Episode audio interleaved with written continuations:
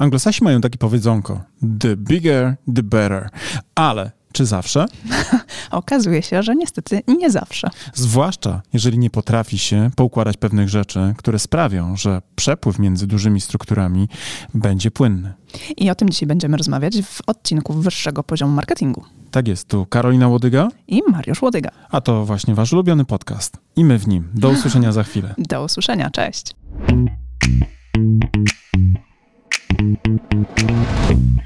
Cześć Mariuszu. Cześć Karolino. I jak tam w nowym roku? Dobrze, a u ciebie jak? E, Już też dobrze. No bo było gorzej. Musicie, drodzy słuchacze, wiedzieć, że dlatego nas nie było, ponieważ... e, Nas wykoleiło. nas wykoleiło, tak? Skowidowało nas. Tak, rozłożyło nas na łopatki. Na szczęście, Przeżylim, tak, przeżyli, jak słychać. przeżylim, tak. Ale nie było wesoło, nie było wesoło. Nie było, było raczej smutno, ponuro. No tak, tym bardziej, że dopadło nas prosto na święta i Tak. 10 dni izolacji zaliczyliśmy pod kluczem. Tak, również w święta. No i dopadło nas rzutem na taśmę na sam koniec delty. Tak jest. Więc, Tuż, żeby można było jeszcze poczuć różnicę, kiedy przyjdzie omikron. tak, tak, tak, tak, tak. No. Więc e, tak, trzymamy kciuki, żeby nas omikron ominął. Mimo, że byliśmy szczepieni. Tak. Wtedy. Teraz też jestem, tak. no. Wczoraj przeżyłem. Ale de facto mogę wam powiedzieć, jeśli jeszcze nie byliście chorzy, a jesteście zaszczepieni, że to raczej przypomina coś na wzór e, przeziębienia. Więc nie jest źle. Chyba największa dolegliwość polegała na tym, że nie mieliśmy węchu i smaku z Karoliną. To znaczy Karolinie brak smaku mm, wcześniej zarzucałem, bo na przykład uważałem, że za mało soli, a ona po prostu mówiła, że co za mało soli, jak i tak nie czuję, nie? tak. Zdrowo jest mniej solić. Pamiętaj o tym. Może tak. W każdym razie to były takie nasze największe chyba uciążliwości i najgorsza to była właśnie ta izolacja, która była chyba najbliższym doświadczeniem, e, które można opisać słowem arsz domowy. Powiedział mężczyzna, który bardzo kocha swoją rodzinę i okazuje się, że spędzenie z nią 10 dni jest dla niego jak więzienie. Pamię- Pamiętasz ten żart? Pamiętasz ten żart? Pamiętam. Co dzwonił do faceta. "Mm, Jest pan poddany kwarantannie, może pan wybrać kwarantannę A. Wraz z rodziną w domu spędzić ten czas lub B. Be, be, be, be, be, be. tak, wiem. I ty jesteś tego typu mężczyzną. Zauważyłam. Tak, ale kocham was bardzo, więc to nic nie zmienia. Po prostu czasami muszę być w innym miejscu niż wy, bo idzie zwariować. Z wami od tego nadmiaru miłości. Tak. Przelewa się, przelewa. Przelewa się nam się miłość, a potem nam się ulewa i jest dramat. Tak, no. tak. Ale wracając, Wracając, jakby, tak. wracając. E, Tak, COVID właśnie nas wykoleił trochę z aktywności zawodowej i też tej twórczej, czyli nie nagrywaliśmy odcinków podcastów. Zresztą zorientowaliście się zapewne, bo była ta Tak. dłuższa przerwa. E, Ale teraz już e, chyba wracamy, prawda? Wracamy, no wracamy. Dopóki omikron. Dopóki nas inna choroba nie skosi, nie? Więc jakby główne nasze motto na pierwsze półrocze to byle do wiosny i byle przetrwać w ogóle do tej wiosny, nie? Więc jakby... Ale z plusowych sytuacji jest to, że nasz syn przeszedł z nami mm, gładko też zakażenie COVID-em. Pewnie dzięki temu, że jest karmiony cały czas przez em, Karolinę. W sensie nie, że tam kanapki mu robi, tylko cały czas piersią, tak? Pewnie jak będzie miał 12 lat, trzeba będzie go odstawić, nie? E, No niektórzy mówią, że jak będzie szedł na osiemnastkę, tak? Żeby pił alkohol, żeby mu się nie ścięło. Bo to na nie... kaca dobre jest. Tak jak w tej grze o tron, pamiętasz? To mnie, to mnie wtedy mocno sfrapowało, jak oglądałem i po, potem spojrzałem na was i pomyślałem sobie, kurczę, co tu się od... Od Janie Pawla. Od Janie Pawla, nie? No. Tak. Ale właśnie dzięki temu, że Karola tak uparcie Krzysia... Być może dzięki temu, być może z podkarmia. innych czynników, e, w razie czego... Może po prostu jest młody i nie miał, Tak. wiesz, nic innego, nie? W każdym razie byśmy się w ogóle po naszym synu nie zorientowali, że był chory, bo... Bo miał jeden gorszy dzień, Tak. e, ale później drugiego, trzeciego dnia już wyglądał jak znówka sztuka nieśmigany. E, My z kolei bez energii, a on pełna petarda biegający po domu, nie? Więc jakby możecie sobie wyobrazić, jaka radość. Jezu, ja potrafię się już z tego śmiać. Tak, no i pozytywną sytuacją w tym wszystkim jest to, że wczoraj zadzwoniło przedszkole poinformować nas, że dzięki temu, że nasz syn ma status ozdrowieńca, to nie jest właśnie poddany kolejnej kwarantannie. W przeciwieństwie do 86 innych dzieciątek, których rodziców wycie, ja miałem wrażenie, że słyszę w domu. Jezu, znam to, naprawdę znam to. Wczoraj to tak jeszcze wam tylko zanim pójdziemy do meritum, e, rozmawialiśmy sobie przed wyjściem do pracy, że właściwie w takich interwałach funkcjonowaliśmy co dwa tygodnie na tydzień e, Krzysia kwarantanny w przedszkole. Co oczywiście- Kwarantanna albo jakieś, jakaś inna infekcja, bo to taki No, sezon no. też jest infekcyjny, więc de facto, jak jeżeli był tydzień w przedszkolu, to było można już zakładać, że za chwilę będzie siedział kolejny tydzień w domu. Tak, to my tak jak takie jojo, wiesz, w zawodowe, nie? Na zasadzie co Krzysiu chory, to od razu nam połowę, że tak Ping-pong. powiem, ping-pong, no, połowę, połowę stafu jakby takiego medialnego wycinało i na przykład musieliśmy nagrywać pewne rzeczy na przykład, żeby były na zakładkę, nie? Tak. No ale jak COVID nas że tak powiem, znokautował pod kątem jakby trafienia, no to nie było, że, że byliśmy w stanie y, nagrać, ale... Na początku ochoczo mieliśmy nawet y, taki plan, że w, właśnie między przerwą tą, między Bożym Narodzeniem a Sylwestrem podjedziemy do biura nagrać, tak, odcinki, żeby jak właśnie... Pod... wyjść z domu, no. Tak, jak już będziemy mogli wyjść z domu, żeby podtrzymać właśnie e, rytm publikacji i żeby by, były na bieżąco właśnie dla was dostępne. No ale niestety okazało się, że nie, nie jest to takie proste, że jednak ten COVID nas trochę bardziej szczochrał. Raz, że byliśmy wykończeni, bo to jednak faktycznie faktycznie męczy. Ja nie wiem, jak ludzie przychodzą, którzy są nieszczepieni. Mhm. Faktycznie to jest choroba, która jest wielowektorowa i której e, oddziaływanie może być zaskakujące. E, bo na przykład e, w czasie, kiedy my byliśmy chorzy, to nasz pies wylądował u babci, która z kolei miała dom z ogrodem, mogła go mhm. wypuszczać. No a potem się okazało, że babcia gdzieś tam załapała sobie również też covid i też straciła węch, jak jeszcze pies nasz był u niej. A to jest szczeniak, więc zostawia różne rzeczy. Więc zostawia różne rzeczy i zostawił jej rzecz pod biurkiem, przy którym pracowała i podobno ta rzecz tam leżała co najmniej kilka godzin. A mama nie czuła. I tej rzeczy nie czuła, no. Tak, tak, tak. Co by się mogło zgadzać, bo ja na przykład jak y, uczestniczyłem w, y, że tak powiem, zabiegu toaletowym naszego syna, a on potrafi naprawdę wiecznie mi dołożyć, że tak powiem, y, trzy oktawy wyżej niż waży. I powiem wam, że też nie czułem. I nie czułem też smogu na ulicy. To znaczy nie, że ja wychodziłem w izolacji na ulicę, ale gdy otwierałem okno i próbowałem wietrzyć mieszkanie, to mówiłem sobie, o patrz, zobacz, jakie świeże powietrze. Mm, tak, i tylko czujniki w oczyszczaczach powietrza świrowały. No. Straż pożarna przyjechała do nas, a my żeśmy tego nie czuli. Nie? Więc generalnie tak, y, różnie się to przechodzi, ale y, my przeszliśmy to w miarę spoko i no, jesteśmy z powrotem z wami. Dobra, tak. to tyle w temacie co u nas. Mamy nadzieję, że wy się trzymacie dzielnie i że będziecie zdrowi i przetrwamy jakoś do tej wiosny i będzie lepiej. Trzymamy nie? za wszystkich kciuki. Nie tylko tak za siebie, ale też i za was, nasi drodzy słuchacze. Tak, żeby nam audience nie spadał, nie? Przede wszystkim. Statystyki nie mogą lecieć e, w dół, nasze. Tak jest, tak, tak jest. Tak, tak, tak, no właśnie, a dzisiaj, słuchajcie, a propos w ogóle waszych problemów i wyzwań, które obserwujemy u was, nie u wszystkich, bo wiadomo, że niektórzy z was to są naprawdę przekocury, ale u części z was pojawiają się wraz ze wzrostem firmy. Tak, bo jesteście często więksi niż my i macie te efekty skali, na których y, opieracie często biznes, ale to zauważamy też, rodzi wam pewne wyzwanie, które właśnie z uwagi na to, że wam się struktury rozrastają, y, tworzy u was takie trochę y, silosowe wyzwania, tak? Silosowe, co to no znaczy właśnie, w ogóle silosowe? No może zacznijmy od tego, nie? Bo to może rolnicy będą rozumieli, prawda? Bo na pewno mamy też rolników, którzy lead nurturing uprawiają z nami. tak? tak, i wiedzą, czym są silosy, tak? Tak, tak. Mówię o nas, o nas, wreszcie o nas. Cheers. Tak, tak, tak. Jako anegdotę a propos właśnie takich y, gdzieś tam przypadkowo rzuconych sentencji, na przykład właśnie, że rolnicy nas słuchają.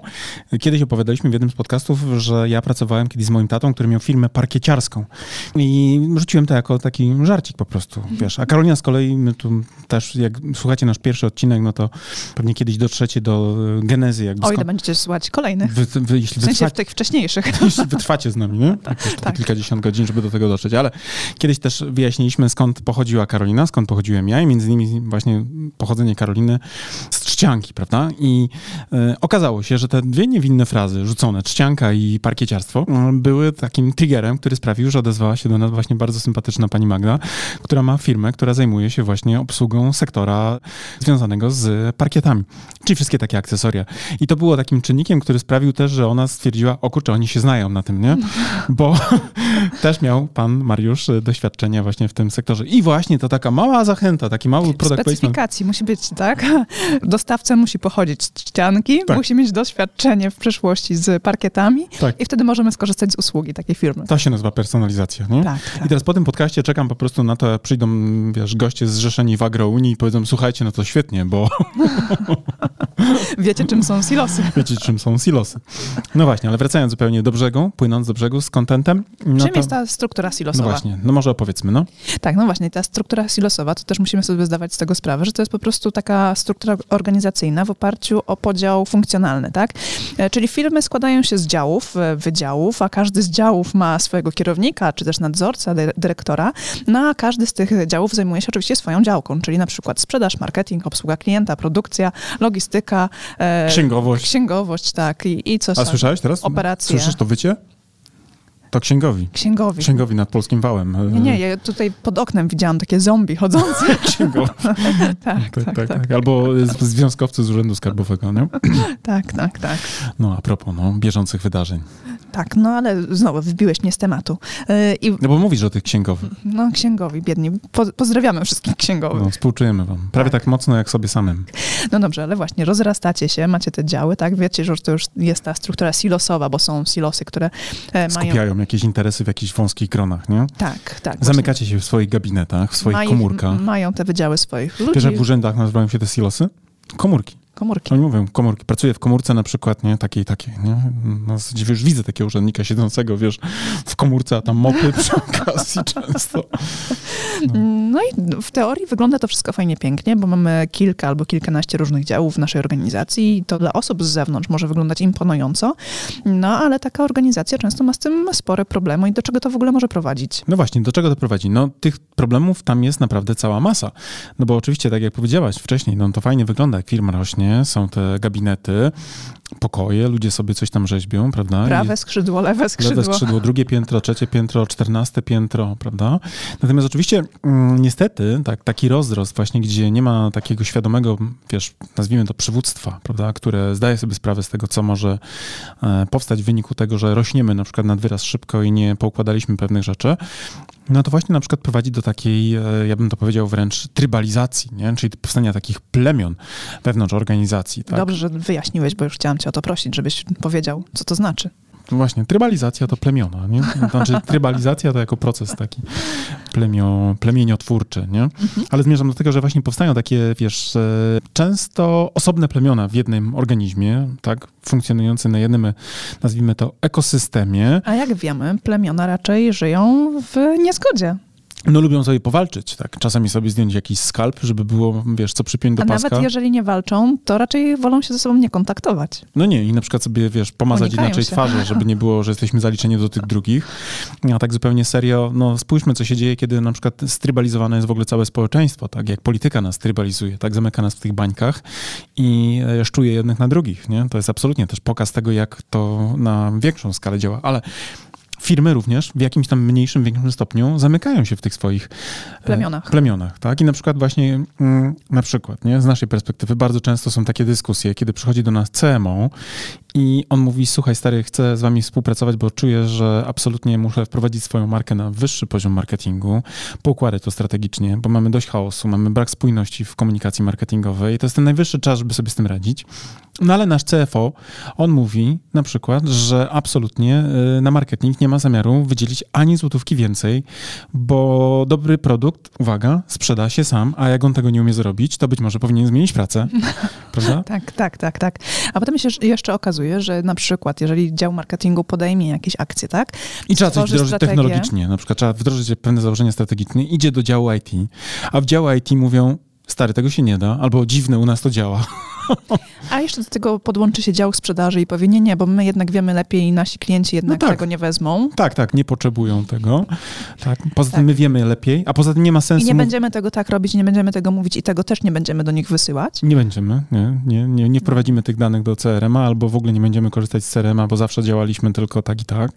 I nagle się okazuje oczywiście, że to rodzi problemy. Takie naturalne problemy, bo właśnie, nie wiem, właśnie ten CMO pracuje sobie z zewnętrznym partnerem, tak, do opracowania mu strategii i jest niezwykle dumny z tego, że powstaje dokument, który wreszcie spójnie wszystko spina. No i potem pojawia się problem. Jaki? No chociażby właśnie przekonanie, e, by cała organizacja zaczęła mówić jednym głosem. A dlaczego tak się dzieje? Ponieważ nie ma przepływu informacji. I znowu, jeżeli mamy te plemiona, które gdzieś tam ze sobą zamiast współpracować, konkurują, no to oczywiście, że ty jako właśnie ten CMO, tak jak szef marketingu, możesz sobie mówić, prawda, ale ten dział sprzedaży, ten szef sprzedaży mówi, stary, ale tego się nie da wdrożyć. Tego nie da się powiedzieć, bo my na przykład tak nie będziemy pracować. Albo... Nasi sprzedawcy tego nie zrobią, nie mają na to czasu, nie mają na to chęci. A CFO na to mówi, yy, może i to są fajne rzeczy, na przykład fajne cele, na przykład świadomościowe, ale ja na, na to nie wyasygnuję na przykład budżetu i zostańmy przy tym, co było. Tak? Czyli na przykład nie zwiększajmy nakładów na marketing, żeby na przykład zwiększyć e, penetrację rynkową, tak? poprzez na przykład dotarcie do konsumentów za pomocą różnych formatów komunikacyjnych, Tylko zostawmy na tym, co było, nie? A na tym wszystkim, gdyby na przykład pan, panował jakiś oświecony szef, no to on pogodzi te wszystkie plemiona, jako powiedzmy ten wódz, który do wszystkich sadzi przy jednym, wiesz, ogniu i podzieli się fajką pokoju, nie?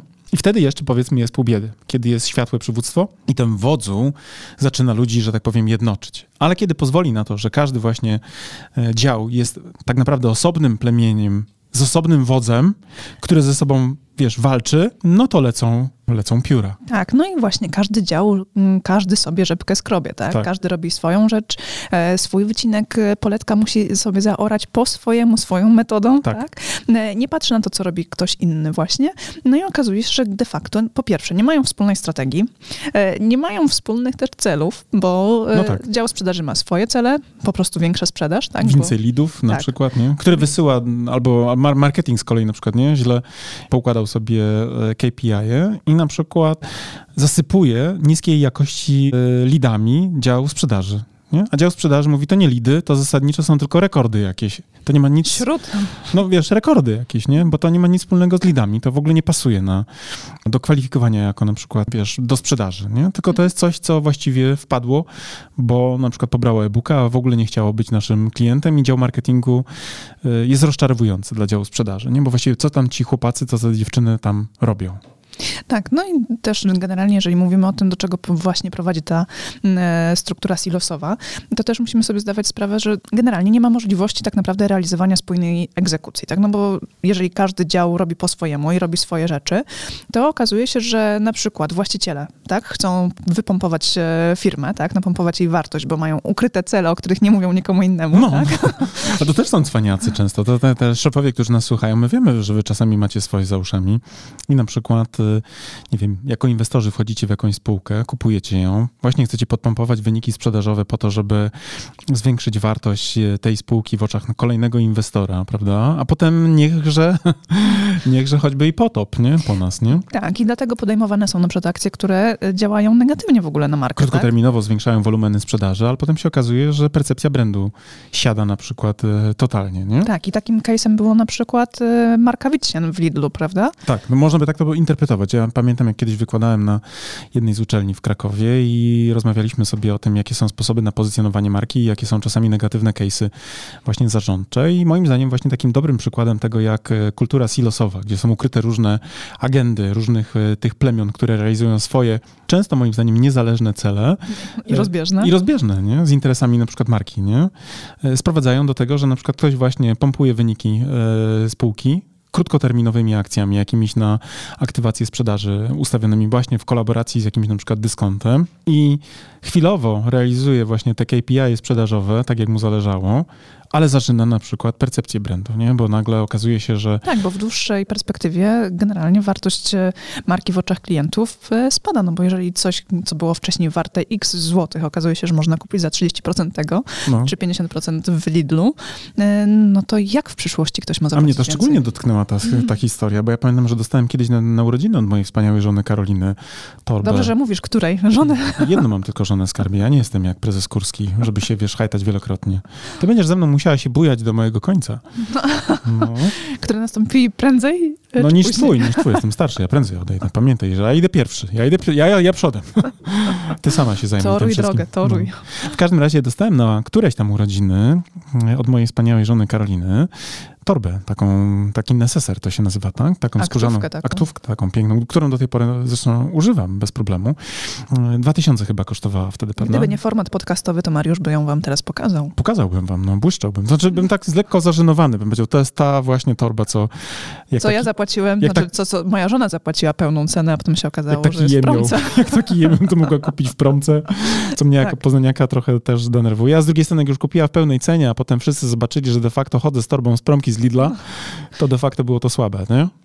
No, mhm. markerem tam zakryłem logo i nakleiłem e, coś tam innego. Co mam tam za logo teraz? Ferrari chyba, nie? chyba. No ale zobaczcie, nie? Tak to działa. Właśnie jak są silosowe sytuacje, tak? W sensie takie, każdy sobie rybkę skrobie, tak? To na przykład właśnie zarząd, który ma jakąś ukrytą agendę, polegającą na tym, że właśnie dzisiaj wszedł do spółki, inwestuje, pompuje jej wartość, po to, żeby następny inwestor mógł na przykład zapłacić większą cenę, tak? Żeby ta część spekulatywna tego jego zamierzenia została zrealizowana, no to właśnie robi taką akcję, która zażyna y, percepcję brandu marketingowi, prawda? Przez chwilę ktoś tam się cieszy, bo sprzedaż mówi, zobaczcie, nie? Jak wyskoczyły słupki, ale z drugiej strony konsumenci za chwileczkę negatywnie reagują, mówią sobie, to była ostatnia torba od tego e, dostawcy i jeśli się następna wysypie, to będę musiał poszukać czegoś, co nie będzie za chwilę dla mnie na przykład problemem związanym z moim własnym wizerunkiem jako na przykład aspirującego młodego człowieka sukcesu. Zobacz, powiedziałem to na jednym wdechu. Aspirujący młody człowiek sukcesu. To ja. Nie da się niczego wyciąć. Nie da się wyciąć, nie? Ten młody to już trochę nie pasuje, ale wiesz, nadal moim zdaniem człowiek sukcesu. Nadal, nadal. No i wracając do tej struktury silosowej, zarządzania silosowego w organizacji, na co generalnie trzeba uważać? Jeżeli jakie symptomy zobaczycie, to czym powinniście się zacząć niepokoić? Powinno wam się zapalić takie czerwone lampki, kiedy zaczynacie gadać takim językiem właśnie plemiennym, nie? My versus oni. My z działu marketingu nienawidzimy tych e, handlowców, bo oni są na przykład tacy i tacy.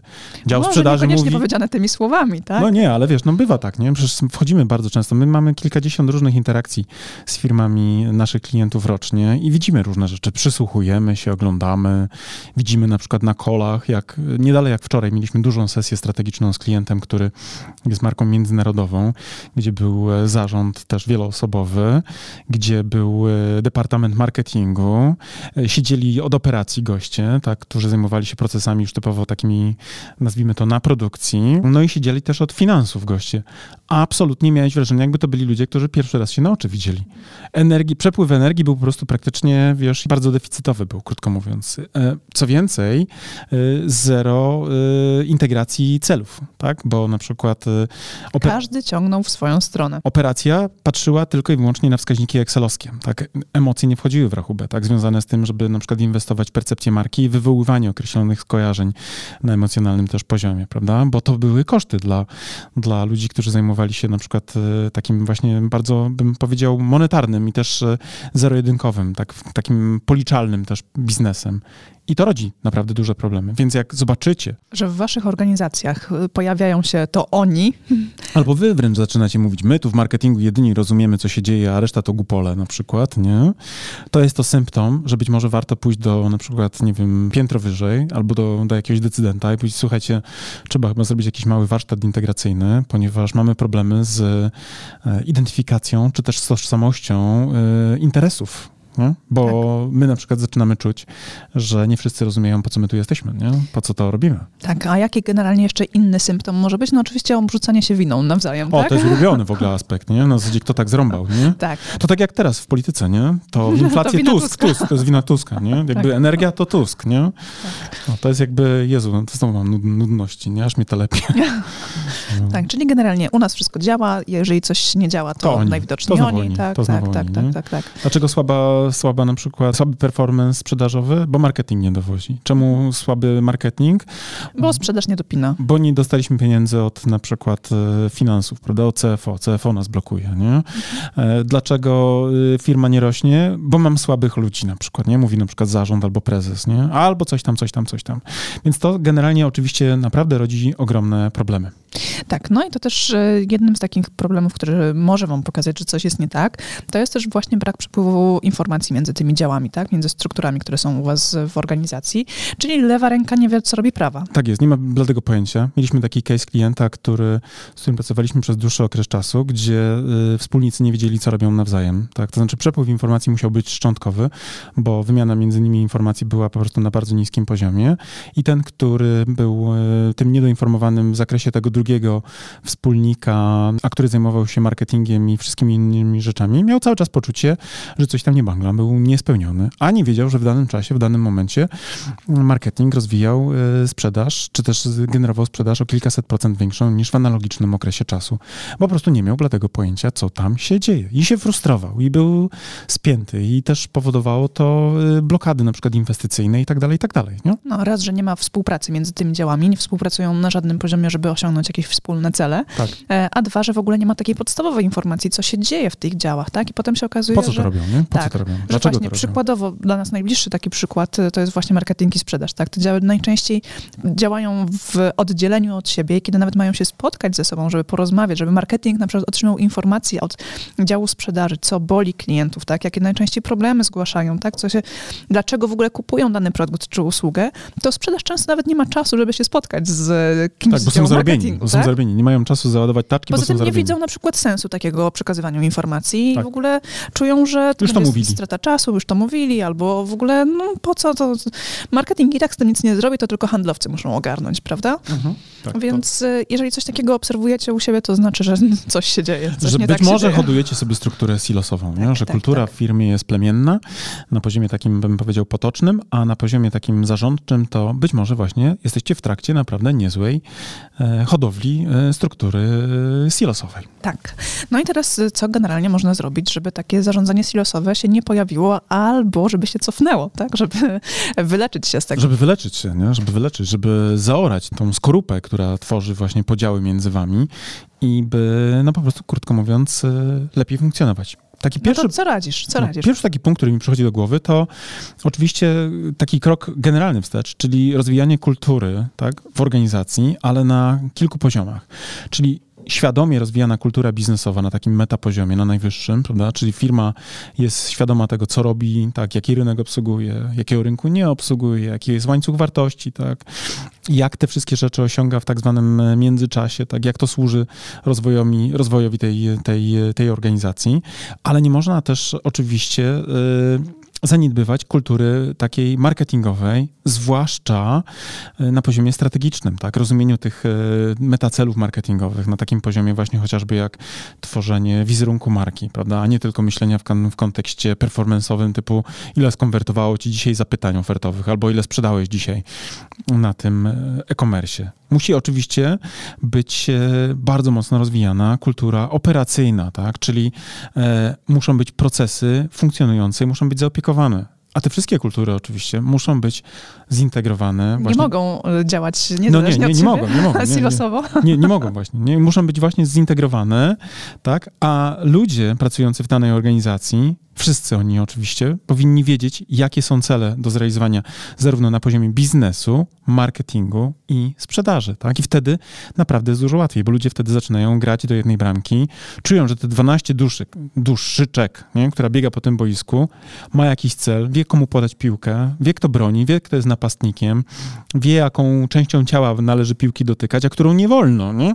Bo jest to wbrew zasadom na przykład i może być ukarany czerwoną kartką. Tak, tak. No i generalnie jeszcze na przykład jest taka sytuacja, która e, może też wam pomóc. To po pierwsze, jeżeli macie Jako zadbane... drugi punkt może. Tak. No. E, Jeżeli macie zadbane to, o czym mówił Mariusz, to inną kwestią jest to, że powinniście też postarać się o to, żeby zintegrować wasze plemiona, tak? I te, tych ludzi, którzy są generalnie w waszych działach różnych, żeby spróbować ich połączyć i wzbudzić w nich takie poczucie wspólnoty, a nie rywalizacji, tak? Oni nie mogą być nastawieni przeciwko sobie, bo oni mają walczyć wszyscy do jednej bramki, a nie każdy do swojej jednej z 50 rozstawionych na boisku. Każdy do swojej, malutkiej, mikrobramki, nie? Tak, tak. Tak jak w, na stole bilardowym, nie? Tylko, że wiesz, w innym w otoczeniu, nie? Jeszcze wyrywajmy sobie jedną piłkę i ja teraz do swojej bramki to będę wrzucał, tak? Tak, absolutnie. Wiesz, to brzmi trochę banalnie, ale to naprawdę jest duże wyzwanie. Tak? To jest duży temat. Ja patrzę na klientów, z którymi pracujemy, to zawsze pierwszy ruch, jaki robię, patrzę na tego człowieka, który jest na pozycji CEO albo szefowa, albo szefową, nie? Albo szefa. I jak widzę, że tu jest na przykład jakiś beton, to ja wiem, że wszystko inne jest nie do zrobienia. No bo on nie będzie w stanie zintegrować tych wielokanałowych działań i nie będzie w stanie jakby integrować tych różnych środowisk, tak? Nie pójdzie do księgowego i nie powie, słuchaj Marian czy e, Mariola, inwestujemy na przykład, nie wiem, tyle i tyle, na przykład, nie wiem, procent naszego przychodu, ponieważ naszym celem jest budowa wartości, tak, na wielu poziomach, tak, nie tylko na poziomie typowego wolumenowego podejścia do ilości transakcji, ale w ogóle na przykład wizerunku marki, który przełoży się na przykład na to, że ludzie, uwaga, co, będą nas traktować jako markę pierwszego wyboru, nie? I teraz jak widzimy, nie? że jest szef, który nie ma capacity, takiej zdolności, nie ma tej pojemności takiej intelektualnej do tego, żeby być integratorem wielkim, no to to jest coś, co być może musi przepracować sam w sobie szef, nie? Być może jakiegoś coacha powinien posłuchać, jakiegoś, nie wiem, doradcy takiego personalnego, który mu pomoże poradzić sobie z tymi problemami. Bo to już też wielokrotnie mówiliśmy o tym, że e, ryba psuje się od głowy, nie? A marka od e, słabego lidera. A silna marka ze słabym liderem to jest nic innego jak oksymoron, nie? Tak, generalnie właśnie powinien być ktoś, kto pomoże takiemu prezesowi, czy pani prezes, czy właścicielowi firmy, po prostu uporać się ze swoimi ograniczeniami pewnego, pewnego rodzaju. Aczkolwiek powinny też się znaleźć osoby z zewnątrz, które pomogą w ogóle zintegrować ludzi, bo to nie zawsze musi być tak, że... Że to, sam, że to wkracza psychiatra.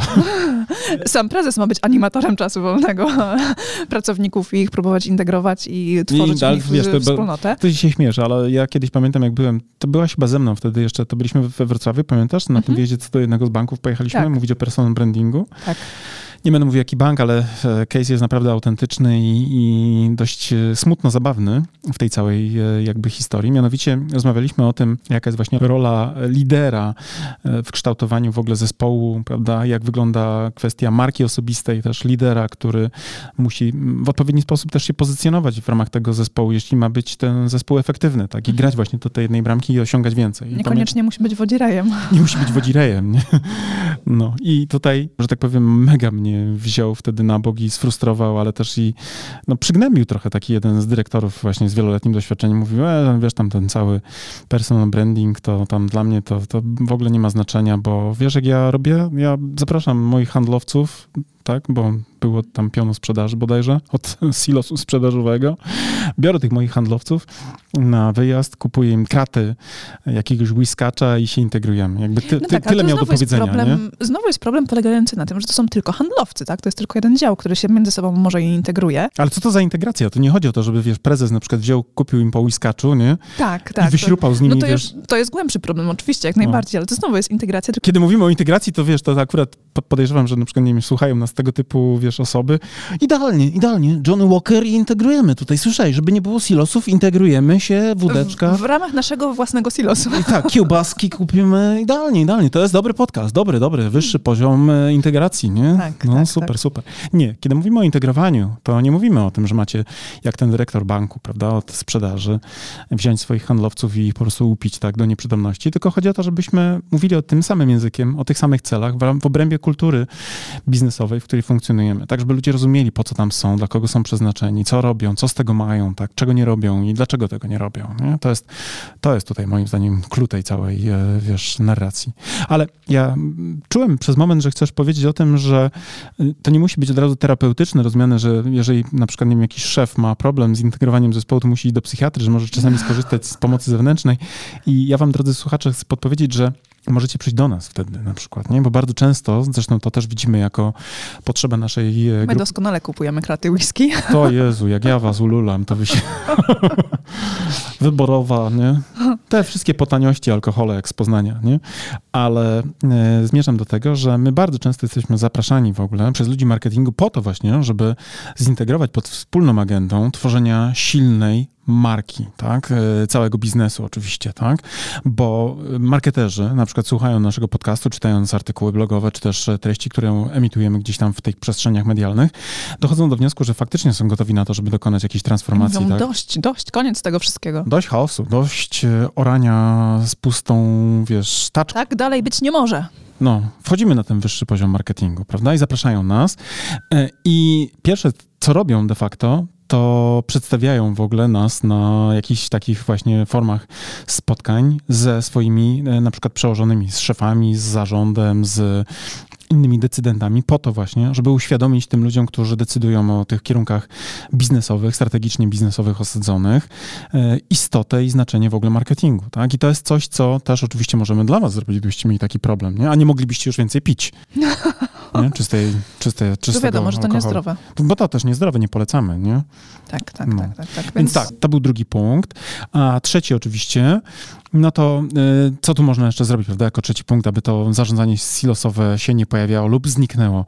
Przede wszystkim y, powinniście wskazywać źródeł sukcesu uwaga, w oparciu o właściwe dane, by unikać błędnej atrybucji, tak? Czyli nie przypisywać sobie zasługi, których nie wygenerowaliście, tak, jeśli chodzi o sukcesy na przykład marki. Znaczy błędnie przypisywać, bo często na przykład działy próbują powiedzieć, że to jest e, ich sukces, tak, bo właśnie na przykład nie działają w oparciu o prawidłowe dane tak. e, i biorą tą chwałę na siebie, tak, przynajmniej próbują brać, a potem jest walka o to, kto jednak ten sukces odniósł. No tak, bo to potem optyka y, związana z rozliczeniem za efekty, nie, jest taka, że wszyscy mówią, to oczywiście nie nasza wina, jeśli coś poszło nie tak, ale jeśli mówimy o sukcesach, to my.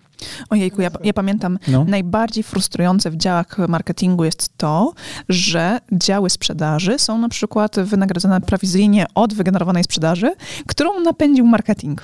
A marketing nie ma nic prowizyjnego w swoich działaniach, tak, w swoim wynagrodzeniu. Są na stałej na przykład pensji, a okazuje się, że im lepiej wykonują swoją pracę w dziale marketingu, im więcej lidów generują, im większa jest e, ruch świadomość marki, no. ruch tak, w biznesie, tak, tak, tak. tym handlowcy tak. czują się jeszcze lepiej, bo się okazuje, że muszą wy wykonać mniejszą pracę w przekonanie klienta do transakcji, bo generalnie klienci, którzy trafiają, są już gotowi do dokonania no. zakupu i tylko dopinają te, te deale, tak, które, które spływają i cieszą się, że na koniec miesiąca zarabiają więcej, tak? A de facto ta praca, którą wykonują, jest lżejsza dzięki właśnie działowi marketingu, ale nie powiedzą, że to jest marketing, tak? Nie, nie przyznają tego po prostu wprost. Że marketing miał w tym udział na przykład, nie? Albo, że to jest de facto naczynie połączone, nie? Tak. że oni są, wiesz, w tym wszystkim trybem też, tak jak każdy inny tryb, ważny tryb organizacji, większą częścią, która tworzy jakąś większą wartość, nie? Ja pamiętam, jak też e, miałem kumpla, który jest e, w korpo już od kilku lat e, jako taki mm, reprezentant sprzedażowy, prawda, bo on zajmuje się kontaktem z lekarzami i Kuba zawsze opowiadał, że zasadniczo aplikuje tylko do tych korporacji, które mają świetny marketing. No, tak, żeby jego praca była lżejsza. No tak, tak, no bo jak wiesz, jak on wchodził już do jakiegoś gabinetu... On nie chce przekonywać nieprzekonanych, tak? Wchodził na przykład, nie wiem, z Sanofi, prawda, to wszyscy wiedzieli, kto to jest Sanofi, prawda? Dzisiaj na przykład wszyscy wiedzą, czym jest na przykład Pfizer, prawda? Mhm. Bo ta świadomość tego brandu z uwagi na te covidowe wszystkie zamieszania, no to nawet czterolatek niedługo powie, że... Że, że, że wie, czym jest Pfizer. Czym jest Pfizer i dlaczego i, i pokaż tą szczepionkę, nie? Więc oczywiście, że tak, że tutaj e, myślę, że to jest bardzo ważny temat, aby umieć o określonych sukcesach mówić w określony sposób, tak, żeby nie było problemu z atrybucją, bo faktycznie rodzi to później problemy i trybalizuje bardzo mocno Jeszcze bardziej, tak, bo jak można rozmawiać z tymi, którzy spijają e, sukces nasz, Twój tak? wysiłek. To trochę tak, jakbyśmy dzisiaj mówili o polityce i mówili o tej polskim wale, nie? Mhm. Tak, który tak mocno grzeje tych, którzy finansują go, czyli przedsiębiorczych ludzi, którzy będą teraz mocno dociążeni, e, wiesz, e, obciążeniami, bardzo mocnymi skokami podatkowymi. To oczywiście, że na wszelkich formach dla przedsiębiorczych ludzi, nie? dla ludzi biznesu, to aż kipić od negatywnych emocji, które się wyrażają często językiem pogardy, mówiący o tym, że kolejne dziecioroby spijają ich, e, wiesz, pot i łzy, nie? Takie komentarze też oczywiście czytałem i słuchałem i w pewnym stopniu oczywiście rozumiem te emocje, nie? No bo wiadomo, że na poziomie ogólnym i potocznym tak to może być też w jakimś stopniu e, dekodowane.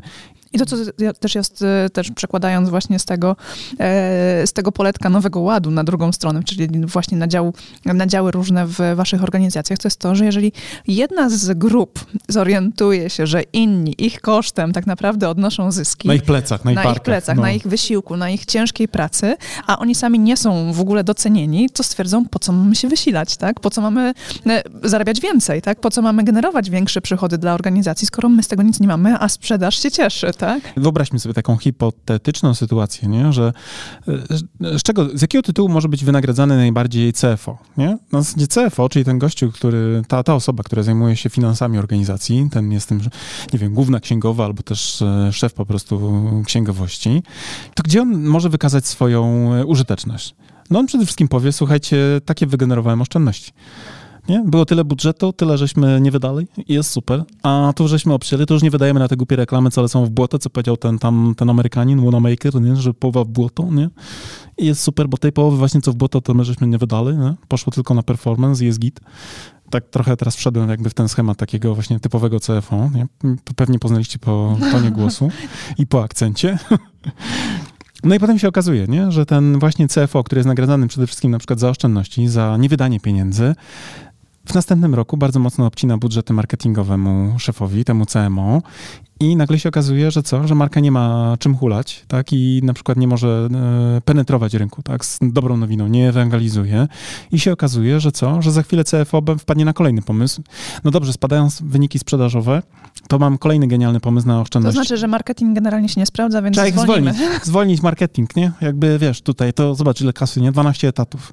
I myślicie sobie, że to takie żarty, że oni tak sobie heheszkują, no ale znamy to. No przecież my bywamy w tych organizacjach i jeden z klientów, jak weszliśmy do niego do współpracy w marcu, zostaliśmy przedstawieni 12 osobom, a jak kończyliśmy z nim współpracę w sierpniu, e, z działu marketingu, z tej, z tej, dwunastki nie przetrwał nikt. Tak to niestety e, się dzieje, tak? To znaczy, pamiętajcie o tym, jeżeli nie ma wspólnoty celów, jeżeli właśnie przypisujecie atrybucje e, niewłaściwym osobom za niewłaściwe osiągnięcia, albo krótko mówiąc, nie integrujecie tych celów e, i nie integrujecie tej kultury organizacyjnej pod jednym parasolem, gdzie wszyscy wiedzą, e, do czego grają i co im wolno i co, co, co trzeba, czego nie trzeba robić, to później właśnie robią się takie problemy, tak? I one fajnie się opowiada w podcaście jako lekkie tematy, takie humorystyczne, bo to trochę na zasadzie jak Ugerka Zorby, nie? Jaka piękna katastrofa. Ale kiedy jesteście w takich sytuacjach, to tam są prawdziwe emocje. To już nie jest tak piękne. To nie jest wesoło, no bo wczoraj tak siedząc przy tej sesji strategicznej, ja widziałem te emocje, jak mówiłem na przykład, y, jak rozmawialiśmy o wynikach badań marketingowych i jasno wynikało, że problemem głównym tej marki, która była wtedy na agendzie, jest to, że operacja traktuje ludzi bardzo excelowsko i w sposób taki odhumanizowany, a potem w badaniach okazało się, że NPS tej organizacji był no, z perspektywy naszych doświadczeń historycznie niski. Myśmy nigdy nie widzieli NPS-a u żywego organizmu biznesowego na tak niskim poziomie. No bo dlaczego? No bo jeżeli traktujesz klientów tej marki tak, jak oni traktowali swoich, tylko żeby sprzedać i zaorać, to potem nic dziwnego, że oni co? Zostawiali takie wskaźniki satysfakcji i polecalności. No po prostu to nie może być e, To nie przypadkiem. może działać. To nie może być, to nie jest przypadek i to nie może w dłuższej perspektywie działać. Ja byłem bardzo delikatny i powiedziałem temu prezesowi, tej, te, temu zarządowi, że gdybym miał obstawiać, to w perspektywie pięciu lat przy takiej kulturze, przy takim zarządzaniu i takim podejściu do klientów, to ich nie będzie. Ale obiektywnie rzecz biorąc, tego już nie powiedziałem, nie? Ale obiektywnie krótszy horyzont czasowy widzę, bo to się po prostu nie może wysypać. Zwłaszcza, że dzisiaj konsumenci są cyfrowo mocno wyposażeni. Tam niestety bardzo dużo poleciało też komentarzy o tejże jakości doświadczenia, nie? Właśnie, bo klienci generalnie lubią komentować, zwłaszcza kiedy są te negatywne Jak są doświadczenia. podkurzeni, nie? Tak, jak tak. im e, ulewają się emocje i zaczynają być sfrustrowani, nie? tak, ale może nie o tym case'ie. Może podsumujmy generalnie dzisiejszy odcinek. No właśnie. Pamiętajcie, każdy, każdy, każdy rodzaj biznesu może wpaść w pułapkę trybalizacji i robienia silosów zupełnie w niepotrzebnych sytuacjach. I Przewrotnie teraz powiem, jak tego uniknąć? Nie rośnijcie. no wiesz, to zupełnie, zupełnie serio. Niektórzy wybierają świadomie na przykład, tak jak i my, małą firmę, butikową firmę doradczą. Wolimy być tacy. Dlaczego? No bo chociażby dlatego właśnie, że nie mamy tego ryzyka silosowego zarządzania firmą, bo operacja tak, ten mózg technologiczno-operacyjny to ty i ty siedzisz obok mnie, obok dosłownie pół metra ode mnie, kiedy pracujemy, prawda? Ja jako ten główny strateg jestem tuż obok y, sił, y, sił wykonawczych, więc ja nigdy nie odpływam i nie mam jakby poczucia oderwania od rzeczywistości.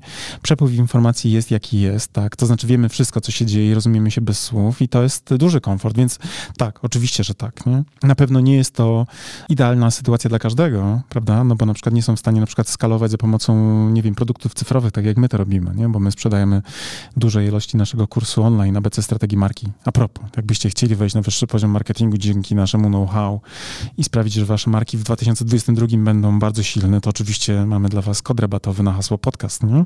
Ale to jest chyba oczywista oczywistość, nie muszę tego mówić, nie? To już prawdopodobnie słyszeliście w poprzednich odcinkach. Ale jeśli nie, to pamiętajcie, na hasło podcast jest 15% rabatu na nasz A kurs. teraz 15% to jest naprawdę dużo. To więcej niż inflacja. Dużo, dwa razy więcej. Prawie no nie, bo teraz jest prawie. 8,6, 8,6. Oj. Nie denerwuj się, spokojnie. W każdym razie, nie? niektórzy mogliby wybierać właśnie e, bycie W małym. inflacja będzie wyższa. Tak, tak, pocieszające, nie? Cieszmy się niską inflacją, ponieważ szybko odchodzi. Ale zmierzam do tego, że niektórzy wybierają małe organizacje i dobrze im z tym, bo dzięki temu właśnie są dobrze poinformowani i nie ma właśnie tych plemiennych walk. Wszyscy są na jednej karcie i wszyscy rozumieją, co robią. Natomiast oczywiście, że nie polecamy bycia małymi, bo niektórzy muszą urosnąć z uwagi na to, że skala operacji produkcji jest jaka jest i musi być do obsługi, wiesz, zatrudniony odpowiedni wolumen, że tak powiem, zasobów ludzkich. Ale z drugiej strony pamiętajmy o tym, że bycie dużym to nie tylko przywileje, to również koszty. Koszty związane z tym, że nie tylko trzeba płacić ludziom większe pensje, ale po prostu też zwyczajnie więcej energii nas kosztuje ogrywaniem wszystkich motywów. Tak? I ja, jak patrzę na zarządy dużych firm, to rzadko kiedy któremuś prezesowi dużej organizacji szczerze zazdrościłem. A właśnie nie zazdroszczę im przede wszystkim temu, że mam wrażenie, że oni są przewaleni naprawdę niesamowitą ilością danych, które muszą przetworzyć i często są też przeciążeni tymi konfliktami, które są w organizacji, a które właśnie wynikają z tej silosowej struktury, którą poniekąd sobie sami wychowali. No właśnie, to o czym powiedziałeś, to jeden z punktów naszego podsumowania zahacza o to, bo w takich silosowych organizacjach talenty często rywalizują między sobą, tak, i nie współpracują, tylko właśnie walczą przeciwko sobie, tak, bo każdy chce coś innego osiągnąć i udowodnić swoją pozycję. Ta walka nie polega na tym, że wiesz, na, na takie pojedynki na pięści, nie, tylko to jest, to jest często pasywne, nie, pasywno-agresywne, tak, na zasadzie nie przekażę ci tych danych, albo na przykład twoje zadanie na przykład wdrożeniowe do IT będzie leżało na przykład tydzień, bo mamy pilniejsze sprawy. Jakie? Pilniejsze mamy sprawy, nie twoja sprawa, nie? I też to obserwujemy, takie rzeczy, nie? I tutaj naprawdę rola tego naszego szefa, tego naszego CEO, który stoi na szczycie tej organizacji, naprawdę jest nie do pozazdroszczenia, jeśli wyhodował sobie właśnie takie silosowe księstwa, które mają dużą autonomię, a których terytoria są dla niego często, jak to się ładnie mówi, terra incognita, nie? Taką przestrzenią niezbadaną. Tak, a takie właśnie rywalizujące między sobą silosy generalnie prowadzą do tego, że biznes nieuchronnie e, staje się coraz mniej e, efektywny, tak? No i w dłuższej perspektywie prowadzi do tego, że e, sytuacja biznesu no, tak, no, zaczyna nie, się pogarszać. Tak, tak nie, nie dowożą. Tak. Mieliśmy takiego też klienta, który miał y, jakby taką, że tak powiem, lekkość tworzenia marek. On myślał, że tworzy marki, a de facto rejestrował domeny internetowe.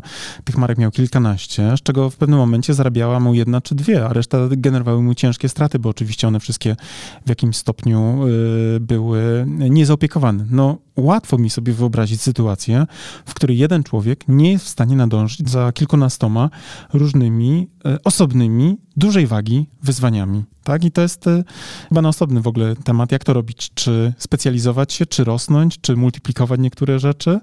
I w Nowym Ładzie nic nie robić, to jest najlepsze rozwiązanie. Położyć się i czekać na przelew, nie? Wczoraj czytałam, że najlepiej zarabiać 3100, chyba 83 zł miesięcznie brutto. Ale chyba nie więcej? I nie mniej tak. też, nie? Bo jak masz mniej, to z kolei jak zarabiasz na przykład y, tylko 1000 zł, to z kolei jesteś opodatkowany na poziomie 27%, nie? Tak. Bo wtedy 270... Bo ta składka zdrowotna to 270 zł, w sensie tak. nie mniej niż 270. A jeśli zarabiasz 270 zł miesięcznie, masz przegibane, bo wtedy masz 100% oprocentowania no, tak. oskładkowanie, ale nie? opiekę zdrowotną masz za free. no tak, ale służba zdrowia jest niewydolna, więc y, wiadomo, czym to się kończy. Moi drodzy, y, nie uciekamy w tę dygresję więcej. Pozostawiamy was dzisiaj przede wszystkim z tematem, jak walczyć z silo losowością i mamy nadzieję, że tym takim tematem, który mam nadzieję, że podaliśmy na miękko, yy, daliśmy... Mamy nadzieję generalnie, że ten odcinek to dla was był taki ciekawy, abstrakcyjny odcinek. Że to nie dotyczy was. I was nie dotyczy. Mówicie fajnie, fajnie, ale to jest umietka z tak. zamiedzy, nie? a tak. nie u nas, nie? bo my jesteśmy doskonale zintegrowani. Tak, I nie tak. upijani przy tym. No, dokładnie tak. Nie upijani, nie? Tak, i mamy nadzieję też, że ten cały rok będzie dla nas wszystkich, dla was i dla nas e, rokiem dobrym, a przede wszystkim w dobrym zdrowiu, nie? Bo jak mamy zdrowie, to zresztą sobie poradzimy. I tego właśnie wam życzymy. No i oczywiście wejścia na wyższy poziom marketingu. To tak przy okazji. A przy okazji z nami. To była tak. Karolina Łodyga. I Mariusz Łodyga. Bądźcie z nami już niebawem. Do usłyszenia. Do usłyszenia. Cześć. Cześć.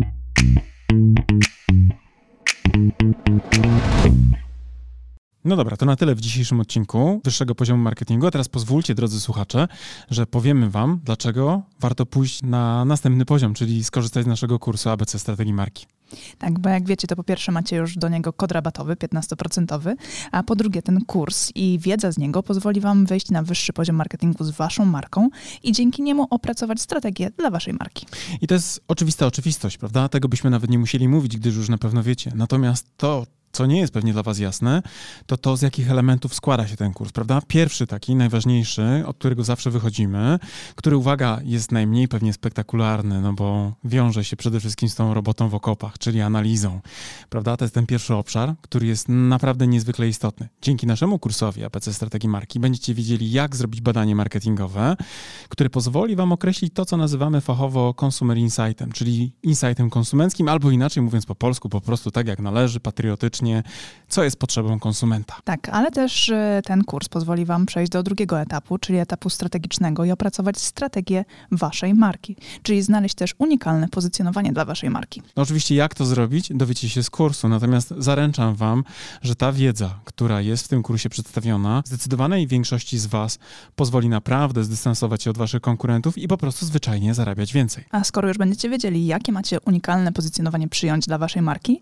to też z, z naszym kursem dowiecie się, w jaki sposób docierać do Waszych odbiorców, by w ich umysłach zbudować właśnie to odpowiednie pozycjonowanie. Będziecie wiedzieli, jak tworzyć wizerunek waszej marki. Będziecie wiedzieli również, jak mierzyć postępy, a to wszystko, o czym teraz mówię, tak naprawdę zawiera się w tej części, którą my jako strategzy nazywamy strategią komunikacji marki. Także ten nasz kurs, jako jedyny chyba na rynku w Polsce, bo ja nie spotkałem jeszcze tak kompleksowego podejścia, pozwoli wam nie tylko mówić o tym, co komunikować, ale również dlaczego komunikować i do kogo, co pewnie jest najważniejsze. Oraz gdzie komunikować. Tak, i jak mierzyć oczywiście wszystkie aspekty i nie tylko te performance'owe typu kliknięcie kliknięcia w link, ale również to, co mają w umysłach i w głowach i w sercach wasi klienci. Generalnie ten kurs posiada bardzo, bardzo dużo informacji na temat tego właśnie w jaki sposób, gdzie i co komunikować. I jeżeli chcecie się dowiedzieć dokładnie, co jest zawarte w naszym kursie, to zapraszamy na naszą stronę internetową. Natomiast z mojej strony mogę wam powiedzieć, że z czystym sumieniem go polecam jako współautor, ale też jako człowiek, który bardzo często wraca merytorycznie do tego kursu, bowiem nawet dla mnie, jako do człowieka, który pracuje na co dzień, ta wiedza, którą tam zebraliśmy, jest fundamentem, do którego ja też często wracam, kiedy potrzebuję pewne rzeczy sobie przypomnieć. A jak to robię? Przede wszystkim za pomocą własnej prezentacji, bo w tym kursie nie tylko jest treść wideo, ale również macie mnóstwo bardzo wartościowych załączników, chociażby na przykład 512-stronnicowa prezentacja. Ale uwaga, niech to was nie przeraża, ponieważ te slajdy są zrobione w sposób bardzo przyjemny i w taki sposób, że nie są przesycone treścią, a z drugiej strony esencjonalnie pokazują to, co jest w tej treści najważniejsze. Tak, a z tego praktycznego punktu widzenia w kursie macie również załączniki takie dodatkowe do pracy własnej, e, z którymi możecie opracować własną strategię. Jest szablon opracowania strategii marketingowej, ale też jest przykładowa strategia naszej marki. Tak jest i ta strategia pozwoli Wam nie tylko zobaczyć, jaki jest framework, na którym my pracujemy jako strategzy, ale również zobaczycie, jak to wygląda z poziomu projektowanych założeń i będziecie mogli później na przykład przejść na nasze kanały komunikacyjne, na przykład na stronę www i też zobaczyć w ogóle, jak to działa, to co my żeśmy zaplanowali, bo absolutnie, wierzcie mi, my funkcjonujemy dokładnie według tych założeń i nie tylko na poziomie przekazu werbalnego, ale również tego wizualnego języka, który jest podstawą właśnie opracowaną na bazie tych założeń. Tak.